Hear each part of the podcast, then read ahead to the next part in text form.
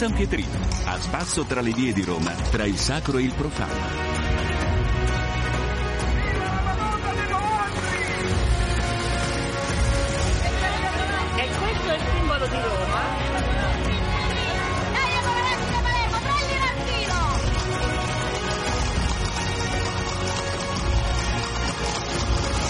Bentrovati da Eliana Storri all'appuntamento con Roma e il San Pietrino. Oggi presentiamo un libro con delle suggestioni per delle passeggiate in periferia.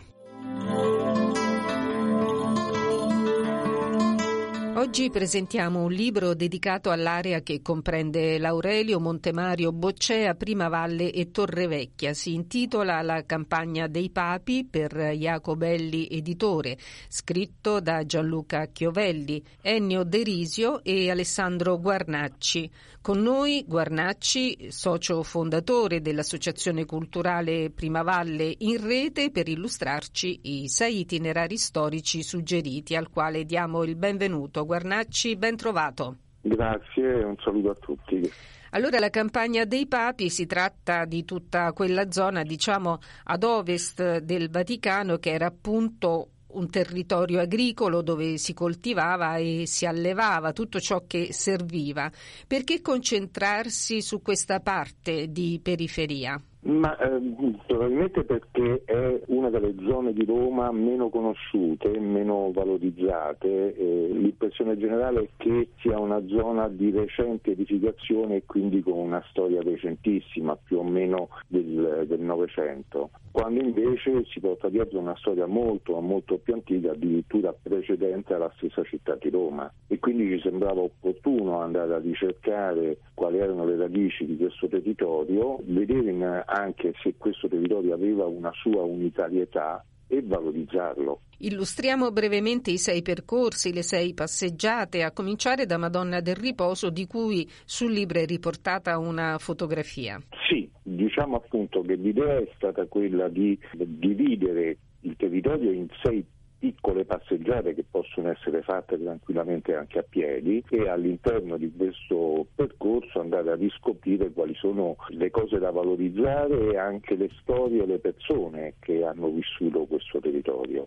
La prima tappa parte fondamentalmente proprio dalla Madonna di Riposo, una chiesina che, eh, la cui testimonianza eh, ci risulta già dal 1400, ma probabilmente da molto più antico come luogo di eh, sosta, di riposo, un luogo comunque di incontro per la gente del territorio e per i pellegrini che arrivavano a Roma. Ricordiamo che non c'era nulla non all'epoca. Non c'era nulla o comunque non c'era nulla di quello che noi siamo abituati a pensare come certo. la grande Roma, perché eh, riscoprire per esempio che proprio nei pressi della Madonna di Riposo c'era già in tempo romano una grande villa rustica in cui venivano svolte tutta una serie di attività di lavorazione sia del grano che del vino e, e quindi era un punto di approdo, un punto di transizione per portare i viveri a Roma. Tra l'altro, per esempio, proprio accanto alla Madonna di Riposo c'era una vecchissima osteria, le osterie erano le stazioni di posta, erano i luoghi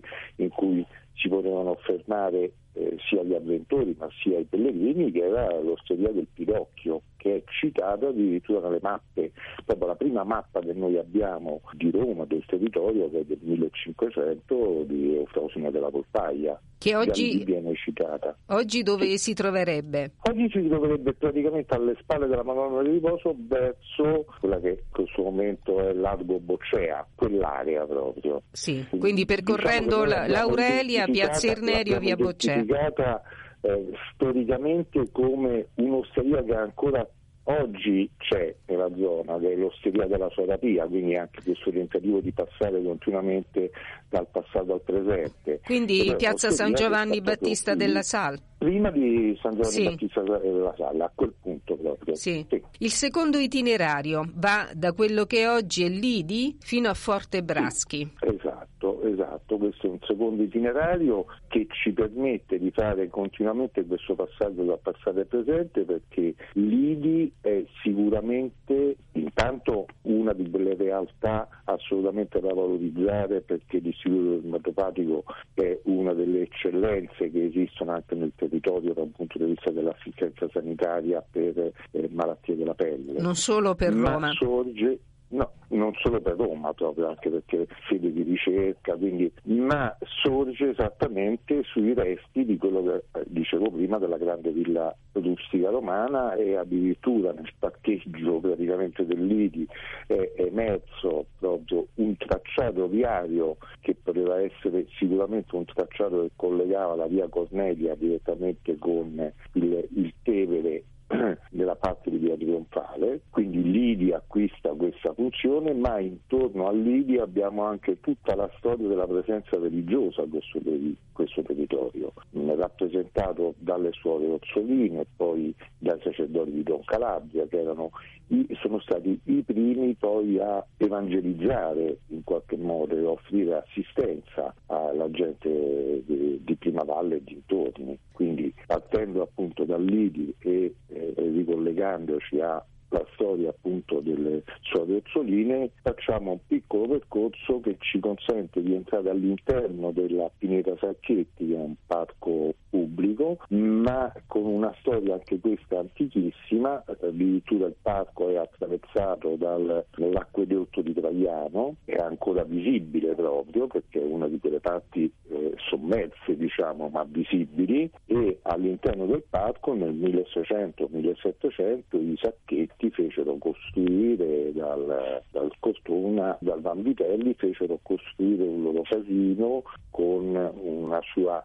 tendenza a diventare le ville fuori porta delle famiglie nobili romane, fino ad arrivare parte al Forte Braschi, una costruzione degli inizi del Novecento che ha avuto una funzione molto limitata come forte militare, militare. di difesa e che attualmente è più il luogo dei servizi segreti, ma all'interno abbiamo, all'interno dell'area, quindi proprio di quella che si chiama la zona della Pineta Sacchetti, il cuore stesso della nascita di Prima Valle, visto che la strada che arrivava che attraversava quest'area si chiamava Via di Primavalle, la piazza che attualmente si chiama Piazza Mio Nono era invece Piazza di Primavalle e arrivava fino al casale di Primavalle eh, dove attualmente ci sono le suore della Sarziana. E da lì al Gemelli è un passo? E da lì al Gemelli è un passo, è veramente un passo. Anche lì scoprire passando per, seguendo il percorso della Pineta Sacchetti che a suo tempo si chiamava Via del Pidocchio, ricordo che prima ho parlato appunto dell'osteria, dell'osteria. del Pidocchio, eh, dove probabilmente l'etimologia reale di Pidocchio è quella di Pellegrino, sì. quindi in questo senso era la strada attraversata dai Pellegrini, ma proprio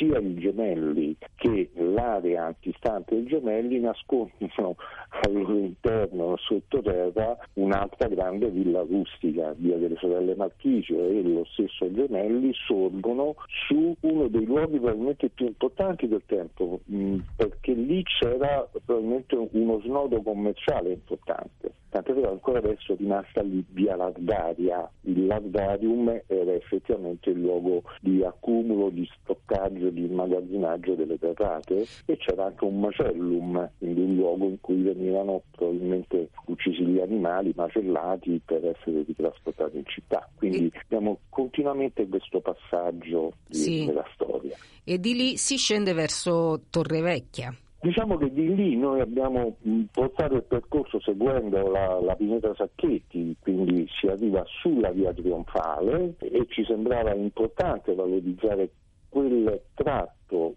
compreso tra il Forte Trionfale e il Santa Maria della Pietà, l'ospedale psichiatrico più grande d'Europa con una storia incredibile, sotto anche quello in un'area che è quella del Casal del Marmo dove sono emersi ritrovamenti storici importantissimi. Quella è tutta l'area occupata a suo tempo dai, dagli Etruschi, dai Veientani. Abbiamo San, Colle Sant'Agata, abbiamo Colle Verde, abbiamo appunto tutta l'area di Casal del Marmo per rientrare sulla via Torrevecchia, ma in particolare nell'area attualmente occupata dalle nuove popolazioni dei nuovi quartieri di Quartaccio e Torresina, e dove la presenza etrusca è praticamente affiora quasi sotto le mani, perché è bastato realizzare la strada per eh, farvi emergere sia nelle strade etrusche, sia tombe, sia luoghi di scambio, sia piscine, e questo ci permette poi di arrivare all'area prospiciente che è quella dei casali di Torre Vecchia, probabilmente il toponimo più antico nel territorio perché eh, risulta già negli atti e nelle concessioni papaline addirittura del 1100. Una pausa musicale, poi torniamo a parlare della campagna dei papi.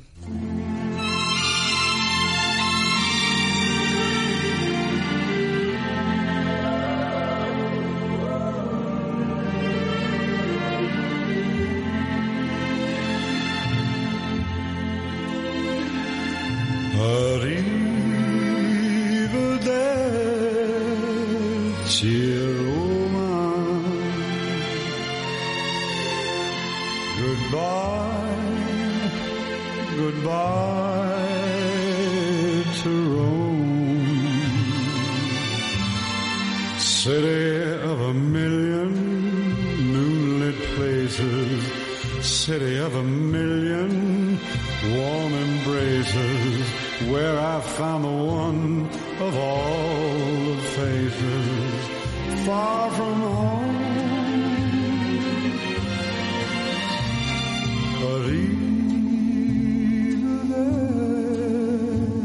Arrivederci Roma. It's time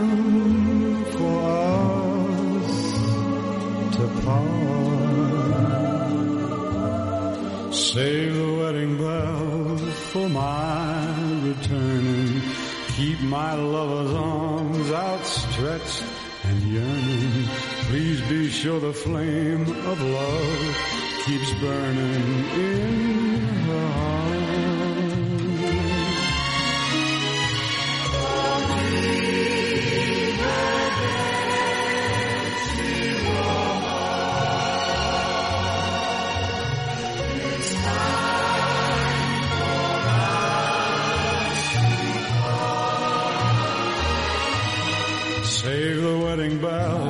for my returning. Keep my lover's arms outstretched and yearning. Please be sure the flame of love keeps burning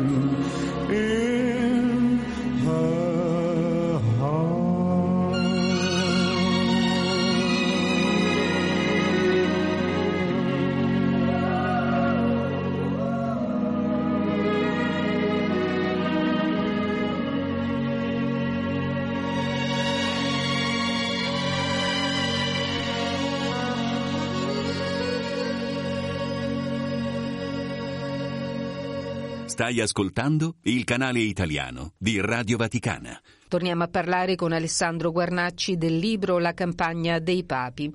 Guarnacci, il quinto itinerario parte dalle origini della borgata di Primavalle a quella che voi, lei e i coautori del libro, Chiovelli e Derisio, chiamate Africa romana e terra di assistenza. Perché? Ma più che noi fu chiamata così proprio da Suor Orsola de Docciova, che era la suora Orsolina che eh, appunto dall'Ibi o dalla zona appunto di Largo Boccea venne mandata a Primavalle per fare la, l'assistenza e si ritrovò loro che volevano andare missionari si ritrovarono a fare missionari a Primavalle dove scoprirono un'Africa dentro Roma perché era un territorio completamente abbandonato. Pensiamo che la tenuta Primavalle Torrevecchia perché la, la tenuta ha sempre funzionato in abbinamento prima Valle Torrevecchia che per problemi poi di affitto dei territori veniva a volte divisa, a volte riunificata, ma la tenuta fu venduta eh, dismessa nel 1924. Le suore Orsolini arrivarono nel 1930 e nel 1930 furono realizzate le prime costruzioni che erano casette minime con materiale poverissimo 144 casette per gli abbattimenti delle baracche intorno all'area di San Pietro, quindi le fornaci e dall'Aurelia, e, e lì furono mandate esattamente le persone di questi sbaraccamenti e contemporaneamente fu realizzato il dormitorio pubblico. Anche qui il più grande dormitorio pubblico esistente a Roma arrivò addirittura a 1400 posti, una situazione di degrado tra l'altro perché poi il dormitorio poteva essere frequentato soltanto dalla sera alla mattina e eh, il giorno certo, quindi e la queste persone uscire dal dormitorio certo. ma non c'erano strade di collegamento fra questa nuova urbanizzazione e la città. Chiaro. Quindi c'era un bagare, insomma. Le passeggiate nella campagna dei Papi si concludono con l'ultimo itinerario che inizia da Villa Fogaccia e Acquafredda, quindi oggi stiamo a ridosso del raccordo anulare. Siamo a ridosso del, del raccordo anulare, teniamo conto di una cosa, praticamente in quest'area il raccordo anulare eh, coincide più o meno con le, eh, diciamo, l'area delle 5 miglia, che storicamente era l'area di passaggio quasi, il limes, il confine fra il dominio romano e il dominio etrusco. E proprio del raccordo sull'incrocio, appunto, dopo l'acqua fredda, l'incrocio con la via Boccea, si attesta esattamente al quinto miglio, era un luogo importante come limes. Ma questa via Boccea è anche eh, praticamente il tracciato della antichissima via Cornelia e in questo senso ritorniamo al discorso della campagna dei Papi perché lungo la via Cornelia noi troviamo subito dopo Casalotti noi troviamo Selva Candida con i resti della cattedrale di Santa Rufina. Teniamo conto che la diocesi di Selva Candida era la prima diocesi dopo San Pietro ed era un collegamento diretto, cioè un collegamento diretto proprio fra San Pietro, la sede del, del papato, e appunto Selva Candida, la diocesi di Selva Candida. Addirittura il cardinale prefettizio di Selva Candida era il sostituto del Papa negli eh, avvenimenti pubblici. Quindi c'è quasi questa una via sacra per conto suo per la cristianità. San Pietro stesso sorge, il San Pietro che noi conosciamo quello del eh, Rinascimento, sorge proprio sul tracciato della via Cornelia e quindi ci sembrava importante seguirle, abbiamo questa traiettoria tracciato alla scoperta anche di questi luoghi della cristianità antica. Vorrei aggiungere che il libro è corredato oltre a foto d'epoca anche di schede di approfondimento e curiosità che sono davvero una chicca in questo percorso e si tratta di aneddoti che danno ancora più aderenza e suscitano ancora più interesse verso questi itinerari illustrati. Grazie, sì, effetti insomma ci sembrava non è una, una guida turistica tradizionale, certo. Sì, è proprio il tentativo di andare a rivisitare un territorio attraverso non soltanto i luoghi che possono essere più o meno eclatanti, importanti, a farlo conoscere, ma attraverso la sua storia, attraverso, attraverso la storia e le storie. Le persone, le, e in questo esatto. senso non sono i grandi personaggi storici, ma sono le persone del quotidiano, quelle che ognuno poi che vive in questo territorio ricorda, riconosce, ah sì, ci ricordiamo, era, stava qui, c'era il, eh, il, libraio con la sua libreria, sì. oppure l'infermiere del, del territorio, oppure, quindi eh, andare a ripassare attraverso queste persone per ricostruirne anche la storia e la valorizzazione del territorio. Allora grazie ad Alessandro Guarnacci e agli Grazie altri due autori di La campagna dei papi, Gianluca Chiovelli ed Ennio Derisio, per Iacobelli editore Guarnacci le auguro buon Natale. Grazie anche a voi, grazie di tutto. Stai ascoltando Radio Vaticana.